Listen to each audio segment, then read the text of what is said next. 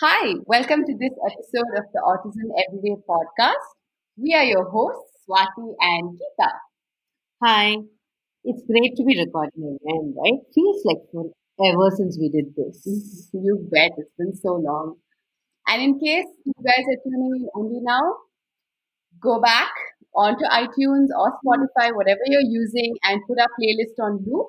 You don't want to be missing out on some of the great tips, tricks, and some lovely evidence based resources that we have for you. And some really, really fabulous interviews as well. That's right. And that brings me to today's episode. It's super special because we have Sharada and Kavitha, co founders of CanBridge Academy for Adults with Autism. Welcome, you two. Hi, Swati and Geeta. Thank you.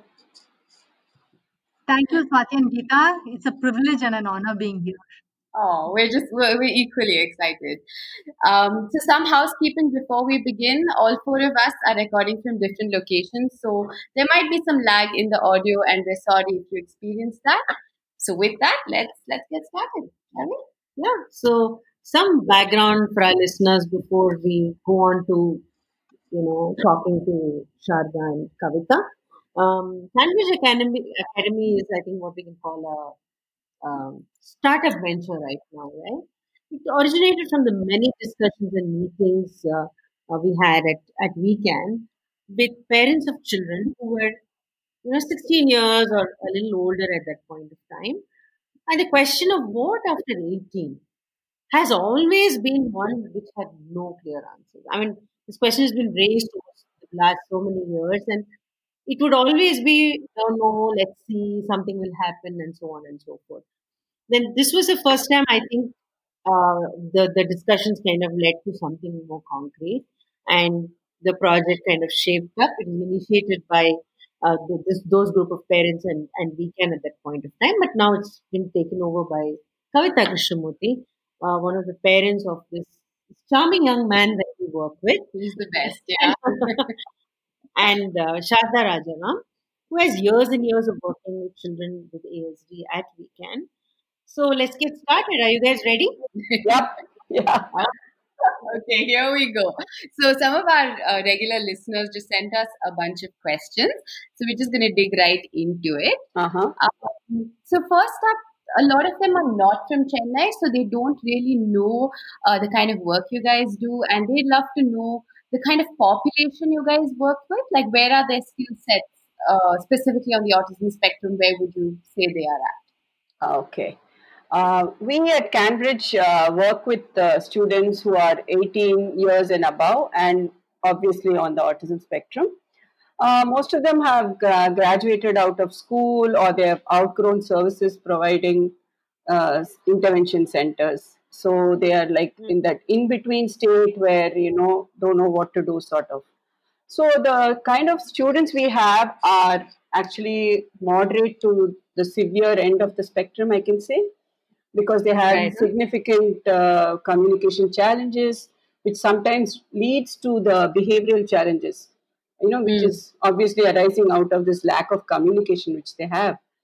But some of the skills which have been built over the years that include, like, you know, staying on task for a certain period of time, following instructions from different people, functioning in a group, these are some of the basics we can say are there for work skills. And some of the abilities may include like basic life skills, you know, taking care of oneself um, as to what is appropriate in a social setting. Uh, these kind of, uh, you know, some existing skill sets are there when they come to us uh, at 18. And also mm. the, you know, willingness to learn. I think that is very important, and most of them have it when they are taught in this in their learning style, because obviously each one has got a different uh, learning style.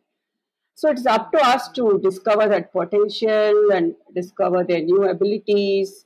And uh, what I've seen is interests keep changing as they grow.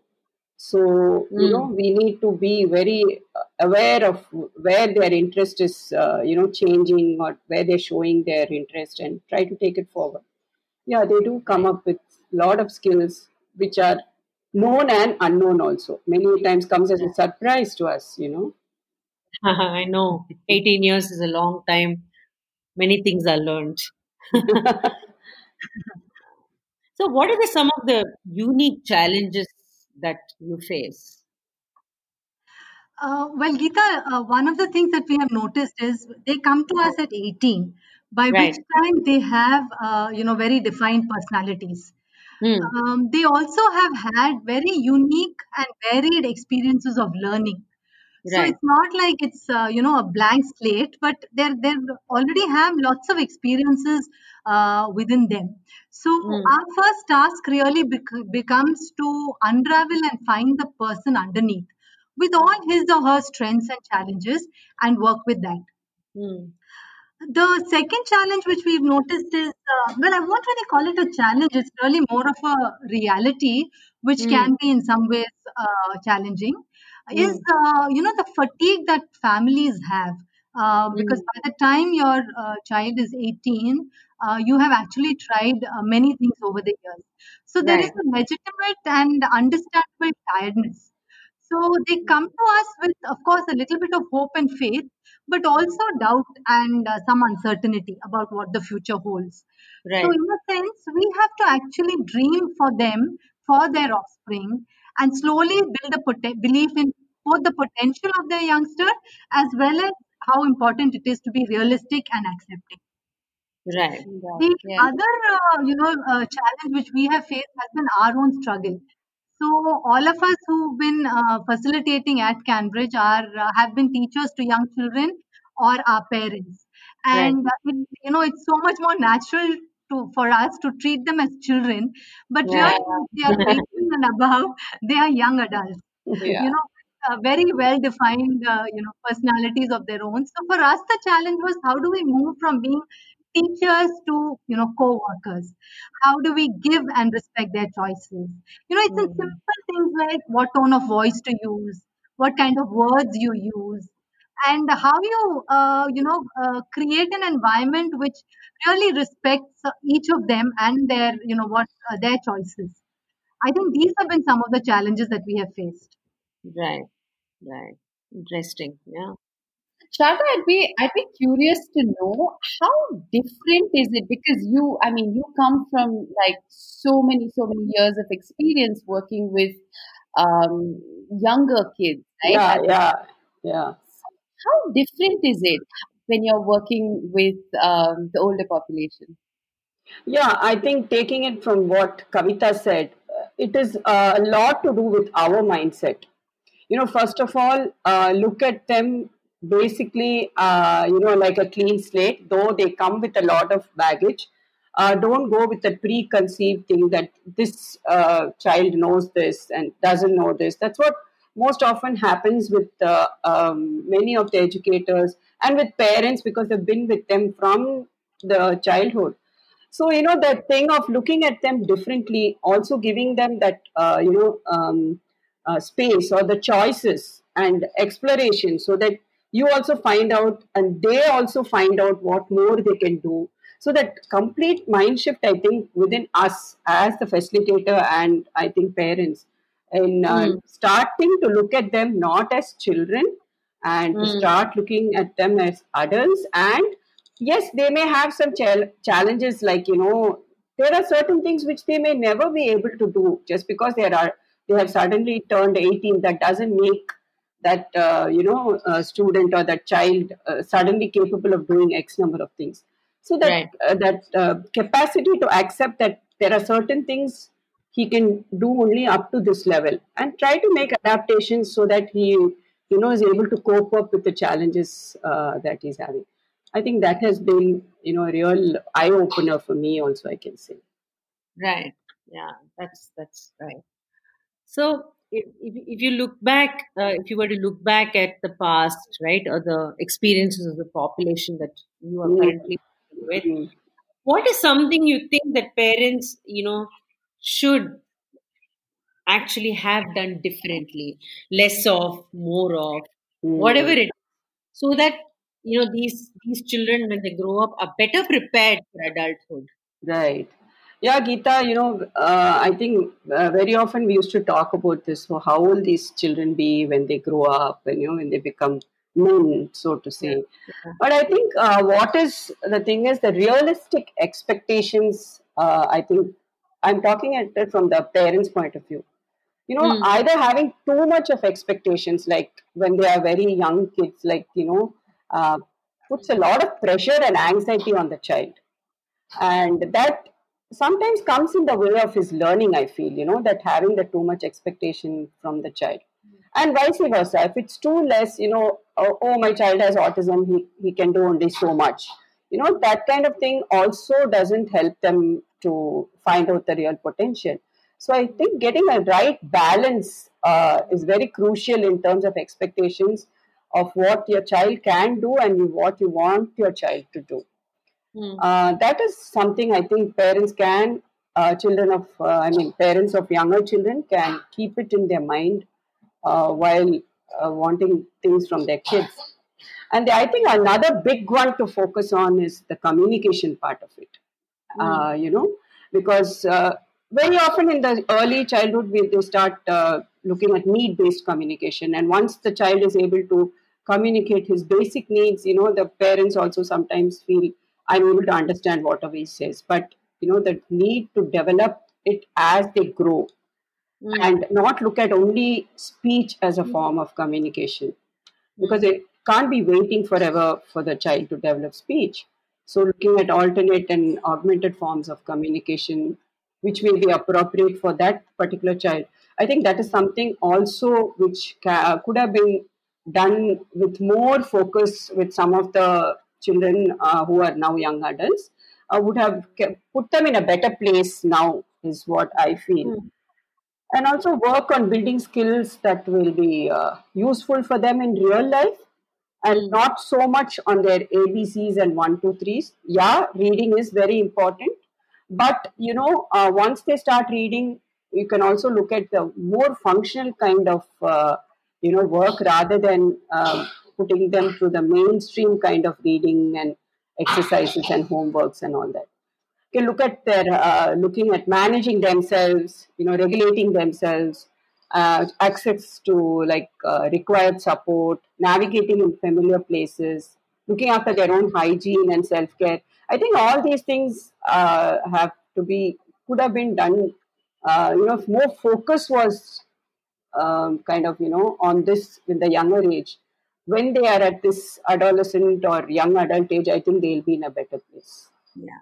Okay. So so that's a, that's a message uh, that you know you want younger parents and Yeah, possibly other absolutely. educators Yeah, to yeah. hear that we need to focus on functionality above everything else because uh, end of the day you you're working to make towards making this this person an independent uh, self-sufficient individual and so from the beginning we want to focus on some of those skills right Right, right. See, actually, when we talk about independent, no, Ka- Geeta, uh, very often now we are also thinking that it's not entirely independent, but at least, um, you know, all of us are at some point, I think, interdependent on each other for everything. So, at least to the extent possible, where they will be able to be functional. Uh, know, they shouldn't take that word independent very, uh, you know, that child needs to be independent seems to be on the top of the head for many parents. But it Yeah, comes with a lot of uh, things they Well, have to give it. operationally defining independence so that it's uh, it is a regular i mean like you and me right Exactly. We are all dependent on so many things and so many people. It's like that. Yeah. Cool. Um, so I know this one is a bit hard to answer, but with the current learners that you guys work with, where do you see them 10 years from now? They'll, they'll probably be 28, right? Most of them. Mm. What do you see them do at that point of time? Um, yeah, Swati, I think uh, basically CanBridge is a kind of a bridge between school and uh, life as an adult. So, if you're going to look at what really defines uh, adult, what is being an adult, I think one would look at three broad areas. So, one is that you would have some kind of a livelihood which is consistent. Uh, you start living independent of your family and the whole area of relationships, friendships, exploring sexuality, making your own family, and so on. Now, if these are the three markers of adulthood, how do we interpret this with our uh, population, with our youngsters? How do we apply them, and how do we? Un- uh, what is the vision we have for our youngsters uh, towards which we uh, start training them? So for for me, I would think that ten years from now, I would see all of them uh, going to a workplace where they would Mhm. spend about six to eight hours of the day, where uh, they're doing work which is based on their interests and abilities which is uh, which may be may or may not be remunerative. So some part of their work may be remunerative. For example, they may be weaving or uh, doing data entry or something like that. So some part is remunerative work, but they may also be doing work for for their group or for their community. For example, Mm. they might be doing uh, they might be cooking lunch every day for everybody collectively, or cleaning up the workspace. So I think work would be something that they engage with um, they would also be spending time in developing their own interests, which Mm. is something which they do for themselves. Mm. So, uh, what we find very often, uh, what engages them is an art form. So, something all of them have their preferred, uh, you know, art art that they kind of relate to. So, we see them spending part of the day working in a creative arts uh, kind of a studio where they're actually creating. They are creating art, music, movement, maybe photography, digital art. Uh, and this becomes necessary also for their own sense of psych- psycho-emotional uh, well-being. So our vision is really that they live life to the fullest and not, uh, you know, be boxed into pursuing some ex vocational activity. Mm. Right. Two, yeah, two, we would see that if, if uh, living independently of the family is one of the adult goals, then by the time they are 30, we hope to see that families have some concrete arrangement in place for the long term care of their offspring uh, with whatever supports are required. So they we would need to have, you know, legal, financial arrangements in place. Uh, look at what would be their living arrangements. Would they continue to be staying in a family home? Would they be Mm. in some kind of, you know, where some few of them are sharing a flat or something? Would they be in assisted living? There are so many options coming up, but I think by the time they are 30, which means parents are at least 55 plus, uh, Mm. something should be in place. Right. And the third area would be this whole area of relationships and friendships. And really see how do we interpret that for, for our uh, young adults? You know, what, what is really family for them? Uh, Mm. you know, is it sharing a day with co-workers? Is that the family? Are those the friends? Uh, how do we address sexuality? I think these are, uh, you know, some of the issues we need to look at. Now, I think we've taken some baby steps on the first two, you know, in terms of building skills for a meaningful life, building skills for independence or semi-independence. But the last one, I think, is something that we are grappling with, and hopefully in ten years we'll have some kind of direction of where we're going. I'm sure. Yeah. I'm sure. After all, uh, experience is going to be the biggest. Yeah. yeah. So, um, yeah. So that was um, It's a very in- insightful conversation. insightful right? conversation. Yeah. So thank you for being on our show, uh, Kavitha and um, Sharada. And we really need needed to have this conversation, and probably we'll need to do a lot more of this. Yeah, we're Yeah. looking Yeah. Actually, yes. Once we start, uh, you know, there is so much to say and so much to share, I think, and discuss. So, uh, yeah, it will be nice to have uh, more shows, more talks. Yeah. Thanks Yeah. for the opportunity. Thanks, Thank you you, guys. Geeta and Swati. Yeah. Your podcasts are, uh, you know, so exceptional, and we're really, uh, what should I say, privileged to be part of it. Absolutely. Oh. Absolutely. All right, with that, it's a wrap. Thank you everyone for tuning in. Do log into www.wecanindia.org to know more about our work and go follow us on Facebook and Instagram. And while you're at it, please go check out our neurodiversity blog, Behavior Swag, that's swag.com. See you next time.